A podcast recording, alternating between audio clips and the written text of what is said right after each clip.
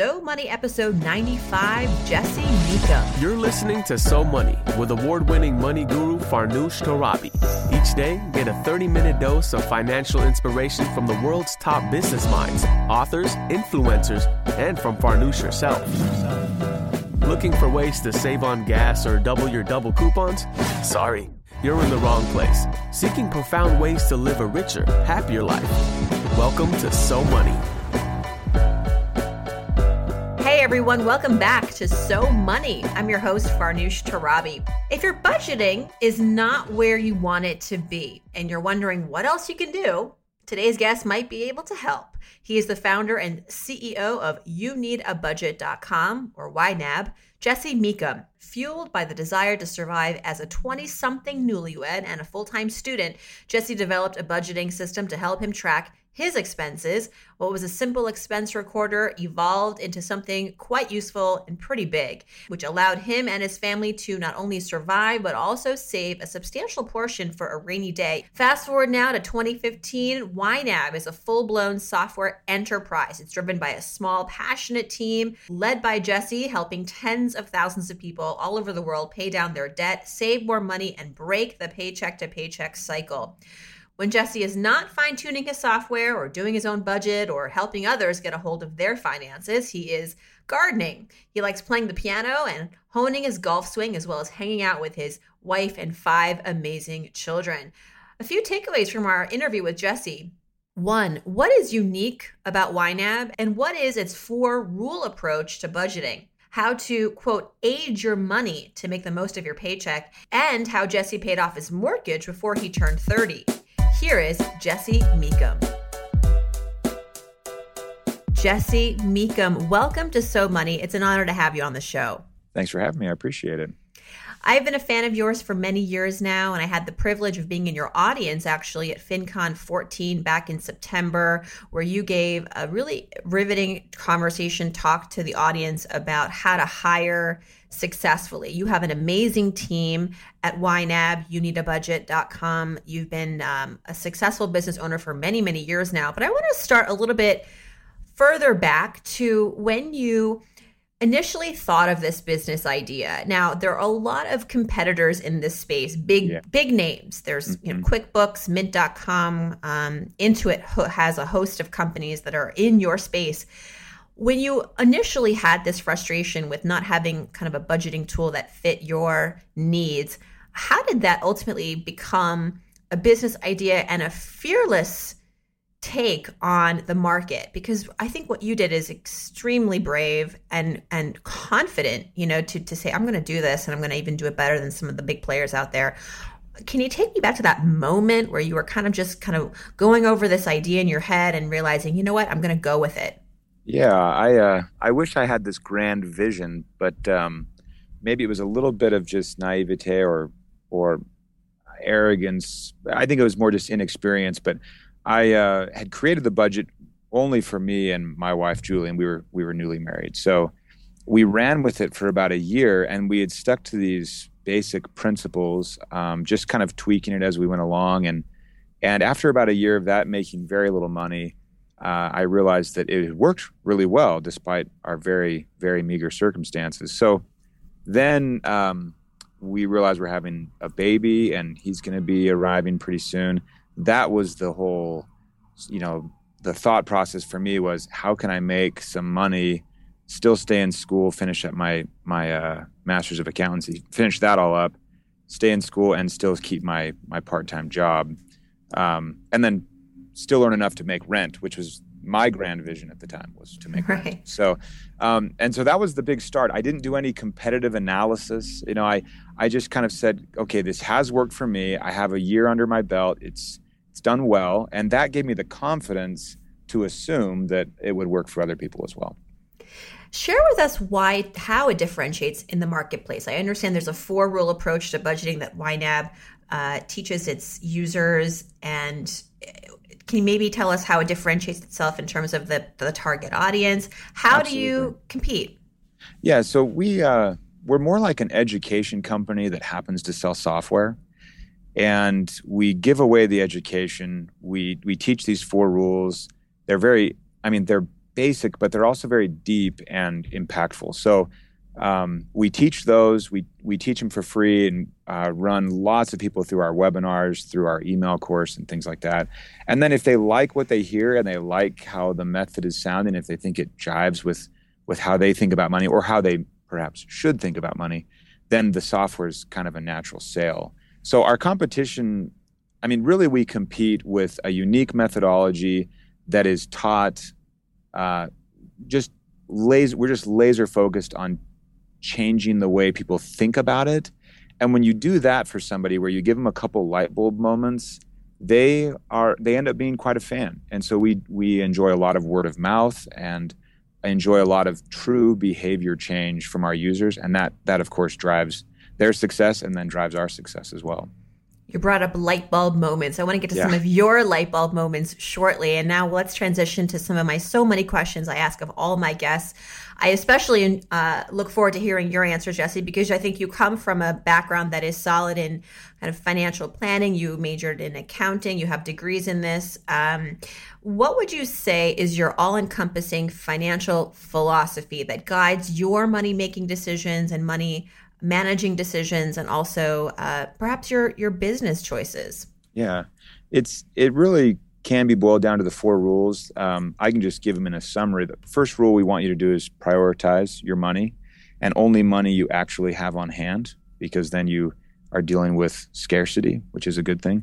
Um, we want you to look ahead and plan for larger less frequent expenses like the holidays where you spend more or a vacation or property taxes uh, the third rule is that you change whatever you need to do to stay on budget. So you move money around as you get new information, you change your priorities, all of that's fine. It's like halftime adjustments for a coach.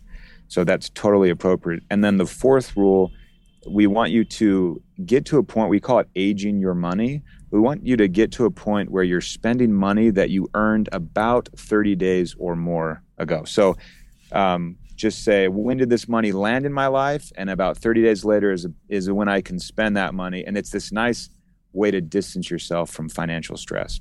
So that's that's the gist of it. But if i were to roll it into one big kind of one philosophy it would just be to make sure that you are really clear on what your money priorities are and then make sure your money is doing those things. And you don't answer to anyone for that. It's just they're your priorities what do you think is the from uh, from your feedback that you're getting from users? What's their most favorite aspect of the the four approaches? Is it uh, the aging your money aspect is pretty nuanced? I would say a lot of people immediately before we even get that paycheck, we want to spend it. Absolutely. How does the tool encourage you to delay gratification? We we actually have a place where you you say this money is available for the next month. So it's it's in the software. It's built right in, and it's it's a weird kind of switch for people where a lot of people say, "Oh, I'm not living paycheck to paycheck," but if they were to look at their spending on a credit card and then their paycheck coming in, they're actually a lot of times living a month behind. They're they're paying off last the last 30 days spending with their last 30 days of work and they're they're right on the line. So it's a mindset shift where you can get to this point where you say, "Gosh, I could go an entire month, pay all my bills, fund everything I need to fund and still not earn any money. And that that spot, people they underestimate how much they're stressing about their money when they're living paycheck to paycheck. Let's share a money memory now, Jesse. I'd love for you to go down memory lane a little bit okay. and uh, pick perhaps one of the most, uh, just one of the most impactful periods in your time, where it was a moment where you you mm-hmm. either learned a lot about money or um, you had an aha moment about your finances. It could have been good or bad. But yeah. I really love guests when they paint that picture for us because I think so much of our adult take on finances is stem stems from our our, our experiences growing up, especially as kids. And you're a yeah. parent of five, uh, yeah. so. and I don't know what I'm doing yet with those, kids, but we'll see. So they're learning. I'm sure they're learning. Oh, I'm sure they're learning. I just hope they're learning the right stuff. You know, so um, a memory. It's. Uh, so painting a picture i would wear a tie and i would wear a white shirt and black slacks and black shoes and i had an apron full of of balloons and i this was when i think i was a junior in high school I was fairly, I was never shy, but I wasn't exactly the salesman, right? But I would go to restaurants and uh, through a booking company, and I would tie balloons for people that were eating dinner. And I only worked from tips. And I realized early on uh, that I could just grind it out. I could just stay longer, and I would make more money. So it was it was a slam dunk. If I stayed longer until nine nine thirty when things started slowing down, if I would stay till then, I would make good money. If I would leave at seven thirty because I wanted to get to the weekend or something, I wouldn't make as much. So that was one lesson. But then to trump that lesson, I realized that there were things I could do to not just be a grind, not just grind things out to earn more, but more optimizations where my results became disproportionately large in comparison to the effort expended. And um, a couple examples: uh, swords are super easy to make. I don't tie balloons anymore, although I could still definitely do a sword. But um, I would I would go to swords would take me like five to ten seconds to make, and they would people would give me a tip two dollars, five dollars. I was always happy if it was five dollars, and so you're looking about ten seconds of work, and in, I wanted people to choose the sword because it was so fast. So I would just go up to people, usually with small boys, and I would just say, "Hi, do you want a balloon sword?" Instead of saying, "Hey, would, could I tie you a balloon?" I just would put in their mind, "You probably want a sword." and I would get them to say, "Yeah, I want a sword." So much of the time, and then they see other swords around. That makes them think they want a sword. It saved me tons of time. That was one optimization. The other was big business dinners where there are lots of adults. You would normally think, "Oh, I can't go there because they're all adults." And I would go and instead of saying, "Does anyone want a balloon animal?" which is a silly question to a bunch of adults, I would say, "Which one of you deserves the balloon hat?" And so it was like this. Oh my god, framing. so smart yeah, so you're, you're framing to say like, oh wait, there's a balloon hat that needs to be worn by someone at the table, and they would immediately point fingers at you know anyone but themselves. And I one time made over a hundred dollars. I made hats for everybody, and then connected them all. They were all slightly intoxicated, so it added. Oh, that helps. Yeah, and the the thing was shaking all over the place, and they were laughing hysterically, and they just started throwing money on the table, and then I uh, I I mean it probably took me 25 minutes, but I made, I think, 130, 140 dollars in tips. And this is as a, a 16, 17 year old kid. So it was phenomenal. But that was, it's kind of a long story. But the gist of it was you can grind it out, but there are also things you can do to really, if you just sit back and kind of analyze a little bit, take mm-hmm. a moment. There are things you can do to really get those bigger results for for less input. And that was that was a pretty good lesson for me uh, back in high school. I love that story because another really huge takeaway, especially for those of us who um, are in marketing or have businesses, is really understanding your market, not only the demand, but also the behavioral twists and turns, like the behavioral Absolutely. psychology behind it all. You know, you mm-hmm. knew that perhaps giving a small child a million choices is going to end up in perhaps nothing, you know, like. Yeah when I was a kid, I'd go into a candy store and I would start crying. As soon as my mother said you can either have the Kit Kat or the Snickers, I felt empowered and I was like, okay, yeah. I definitely don't want the Snickers. I want the Kit Kat. So uh, that's kind of what you did. You you went in, and it's been proven that fewer choices we have, the more likely we'll make um, absolutely some choice. And then, of course, intoxication always helps. Always helps. um, that's a great story. I love that story. Well, share with us now your biggest financial failure. I like talking yeah. about failure, not because I'm a um, I'm, I'm a sad person, but because I like to, from those failures, extract really the lessons learned and how that might have led you to more success down the road. So, what would you say is your biggest financial failure? What happened? So, we were, it was uh, middle of 2000, uh, maybe a little toward the end of 2008. And for the entire year prior, I had been working on a new version of the software that was going to be compatible with the Mac. This was way back. And um, I had I had lost my my main guy that had built me the original software. He was totally swamped in other stuff, and so I had I had gone with this other firm to build the software for me. And long story short, I en- ended up taking an entire year, conversations back and forth, emails back and forth, and invested about sixty five thousand dollars in this new version and uh, then I hired the guy that had originally been with me. I, I kind of won him over from the video game industry. He came on board. He took a look at the software and just says, Jesse, we can't launch this software. It's just really bad.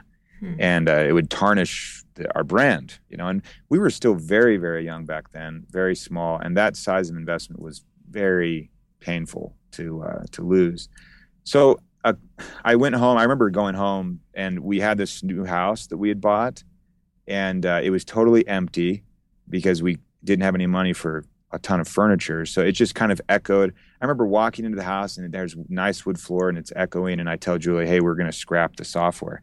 She says, is that the software you've been spending? Julie's my wife. So mm-hmm. is that the software you've been spending all the, you know, all of your time on and poured all the money into? I said, yeah, it's about 65 grand. And, and uh, bless her heart, she just said, well, I'm sure it's the right call, you know, and, and uh, it was harder for me and she said, "Well, we could have furnished our entire house with that money." I said, "Yeah, that's true. We could have, but uh, we didn't." And it was tough. Um, some costs are hard to hard to psychologically get around. You know, the money was already spent, and a lot of times we feel like we need to recuperate it, like that there's something we can do to somehow make it come back, make it better. And a lot of times, the best thing to do is just to to cut your losses and move forward, which is so much easier said than done. But in that case, uh, it was the right move. It just it was painful, super painful. How did you move forward? We uh, we started again from scratch. So Taylor, who's my CTO now, who I, who I brought on, he uh, he started building it again, and we were way late for our, our you know our intended ship date. Ended up being pushed out about a year, even a little more than a year. Customers were starting to get really really antsy to get the software for Mac. We'd been talking about it forever.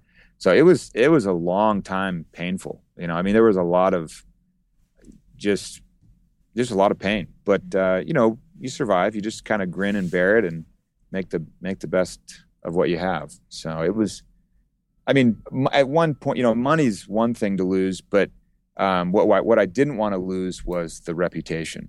And kind of our not integrity and like an honesty or not but um, putting out quality a quality product I feel like there's integrity there, and I think we would have lost a lot of points there. And so the lesson, um, besides of course to only move forward when you feel confident and that you're putting something forth that's of quality, but the mis- the software error, I guess, uh, you, that was never replicated again, right? You make how do you how do you how do you troubleshoot things before you execute them and you present them to your audience? Yeah, we I mean we would we do natural testing and all that. Frankly, my experience with software at that point was still fairly minimal. I'd been working um, full full time on YNAB. I had started in 07. So the original product was a spreadsheet that I had built. It wasn't even you know bona fide software. And my experience with user experience with software design development was very limited. So I jumped the gun on who I hired. I should have vetted them much better. I should have uh, been more patient in the planning, not the planning, but in the uh, selection process. And I probably would have had a great result. But instead, I just kept thinking, oh, we need the software. So I'll just, I'll take this, this bid. This looks okay.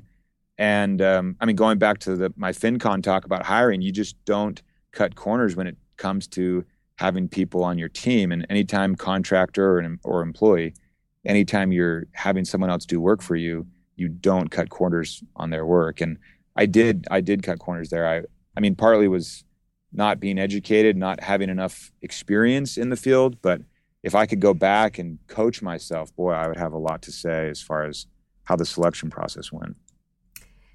Now let's fast forward and talk success. So you had that $65,000 hit early on in the mm-hmm. uh, life of YNAB. And so now looking back, what would you say is a so money moment, a time when you really felt like at the apex of your financial uh, success? You made a really good choice, a decision, and it paid off.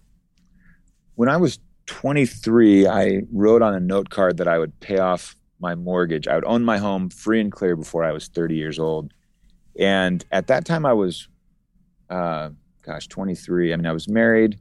Um, didn't own a home though. We were definitely renting. We ended up buying our home that we're in now, still in 08.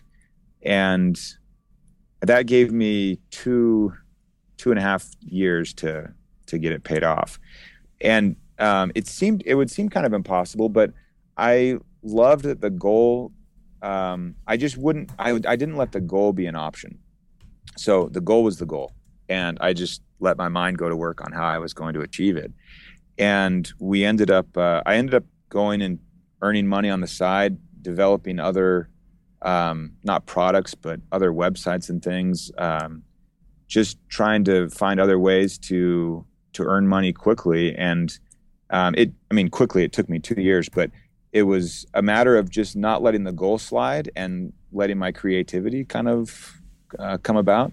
And we were able to pay off the mortgage, not with tons of time left, but with about half a year left, we were able to pay it off and uh, own it free and clear. So I, I hit the goal. I'd, since then, that doesn't seem like the biggest achievement, but it, at, at the time, that one it was good for me because I'd set the goal so long ago and finally hit it.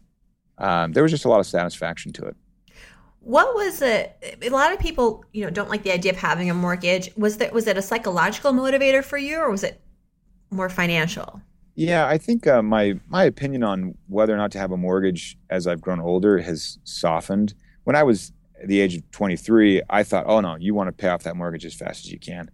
Um, I I don't totally agree with my 23 year old self in that respect, but I will say once it's paid off, uh, and that cash flow is freed up, even if it's super cheap rate, and we're in just absolutely unbelievably low rates still. So even with all of that in mind, the idea that you have this cash flow freed up, that the home is owned free and clear, there is something very powerful to it. And until you've felt it, it's kind of hard to uh, to put words to it. But it's it's empowering. I mean, your your uh, options suddenly are just amplified, and even if people think the math doesn't make sense, and of course you can run scenarios on the math all day long and show that it doesn't, but there is something um, that I've really enjoyed uh, when it comes to just being able to relax a little more, a little little less stress. And this is the home where you talked earlier about walking in and the hardwood floors and empty empty rooms, yeah. echoing. And now I suppose the rooms are fully filled with furniture. Yeah, just about. I mean, we're we're still pretty slow on deciding where you know what things should go where. But it did stay empty for a long, long time to try and hit that mortgage goal. That's true. It was. Uh, I mean, we had a we had this big great room, you know, connected to the kitchen, and we had this tiny couch in it. It looks looked hilarious, you know. So people probably wondered like, why did you buy this house? And then we showed them our five kids, and they thought, oh, that's why. But mm. uh, you know, so we were slow. We you know we sacrificed uh, a lot of purchases and and trips and things like that to get it done. But uh, it's been worth it. I, that was a big win for us. Congratulations. Thanks.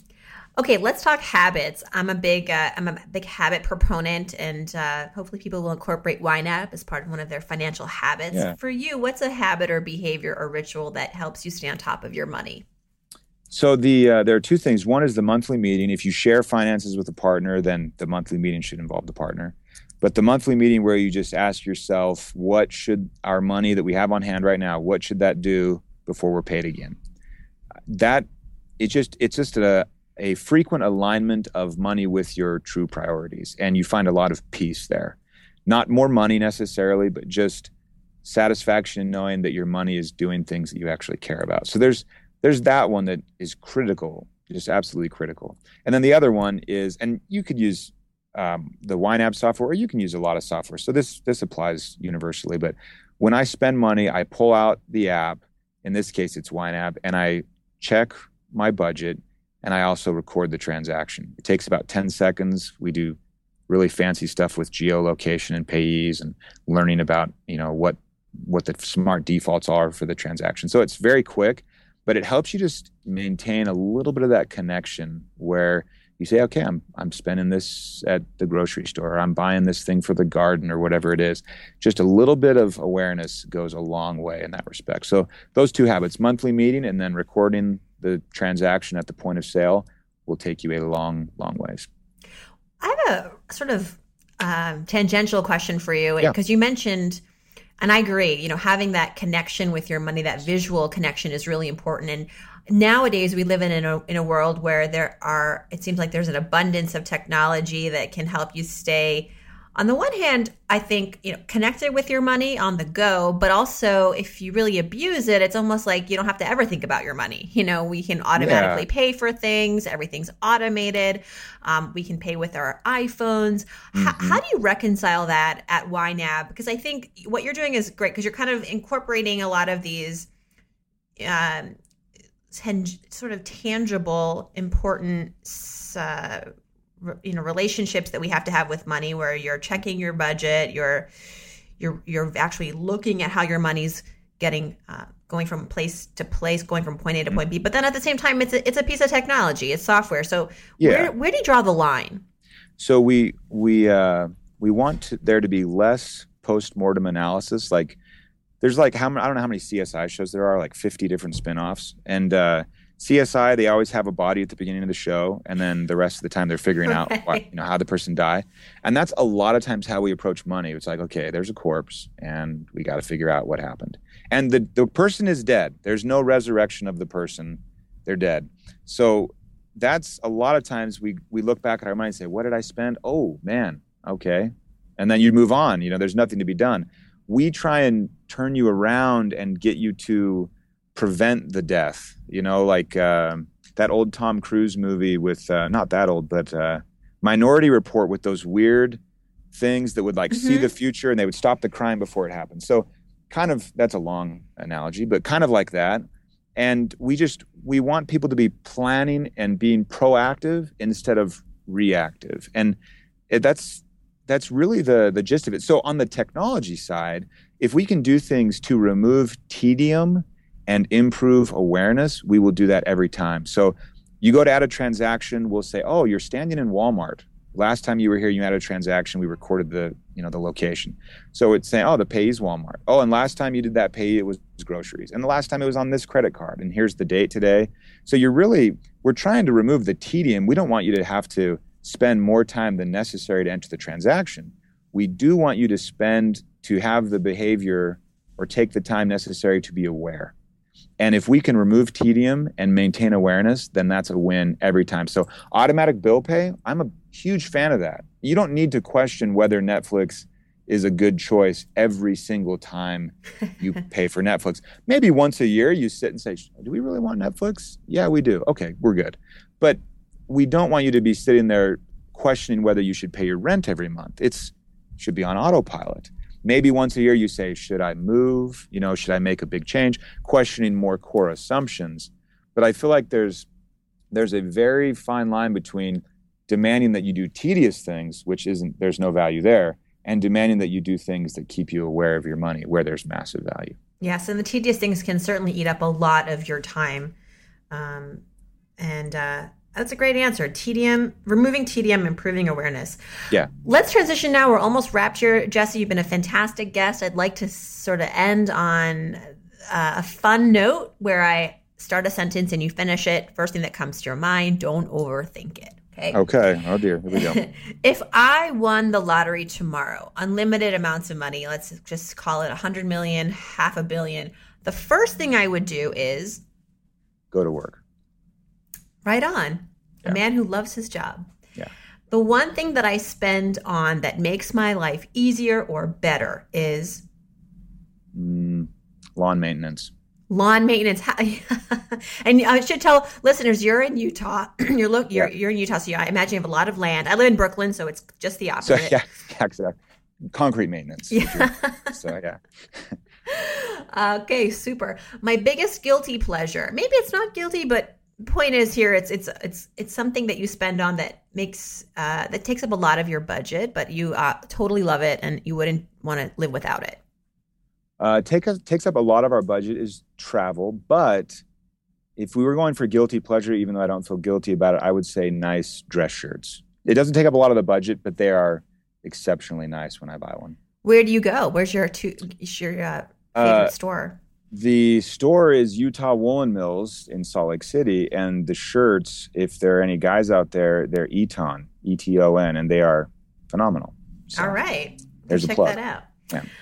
Uh, one thing I wish I had known about money growing up is Okay. Ooh. I wish there's only one thing that I honestly wish. I wish I would have spent more money because I'm naturally a saver. I wish I would have spent more money on a wedding photographer. oh We were trying to save a dime, and there are times when that is not important. And that was one of those times. hmm, good good yeah that's really uh It is sad. See, you sighed. Yeah, I know. I know, I know. I, it just reminds me. Of, I mean, I had a great photographer. I it reminds me of my friend who got married 10 years before I did. And this is before everything was like digital and just, mm-hmm. you know, they give you a chip and then you've got all your, your cameras. It was actually like had to be developed. And the guy didn't develop them right. And he, she said all of the pictures were went to waste except for one. Um, but I mean, yeah, memory's gone. I mean, memory's there, but you just can't like show your kids and that yeah. there's like if if like if in the afterlife you can just like see anything you want to see. Like mm-hmm. that's my hope. That's all I'm hanging on to. Yeah. So but yeah, we had photos, but that you know they should have been great, and they, so so there are times that, that that's the key lesson. Maybe that was my big financial mistake, but there are times where it's it's worth it. You know, it's mm-hmm. just money. So it's anyway. just money. I like yeah. it. I'm gonna make T-shirts that say it's just okay, yeah, money. do okay? that. It's just money. Chill out a little bit. So when I donate money, I like to give to blank because uh, I like to give to my church because it's 100%. There's no admin take, mm-hmm. so oh, 100% goes to the goes to the cause, which I like. Wonderful. And last but not least, I'm Jesse Mecham, and I'm so money because I'm so money because I've built a business helping others be so money. Yes, and everyone check out this business. It's called You Need a Budget. Dot com, YNAB for short. Jesse, thank you so much for all the great work that you're doing and for gracing uh, this podcast. Really appreciate your time. Absolutely. Thanks for having me, Farnoosh. It was great. That is a wrap. If you'd like to learn more about Jesse, please check out his website, youneedabudget.com. You can also follow him on Twitter at YNAB, Y N A B. We have all this information at somoneypodcast.com. There, of course, you can also check out the transcript from this interview as well as the comments. And I want to keep hearing from you. Please submit your question about money, work, life at somoneypodcast.com. Just click on Ask Farnoosh, and there's a really good chance that I will answer it during the weekend edition of Ask Farnoosh, which is a dedicated Saturday, Sunday to you uh, to answer your questions and and and uh, and reply to your feedback. And as a reminder, if you'd like to win a free 15 minute money session with me, just hop onto iTunes, leave a review for the show. Each Saturday, I select one new reviewer to receive a free 15 minute money blitz with me. And I've been doing this now for quite some time and I've had the privilege of getting to connect with many of you one on one. I just love doing this. So please, if this is something that interests you, you'd like to connect, uh, please leave a review on iTunes and hopefully uh, I will read it off and we will get to connect. Thanks everyone for tuning in. Thanks to my guest, Jesse Mecham. Hope your day is so money.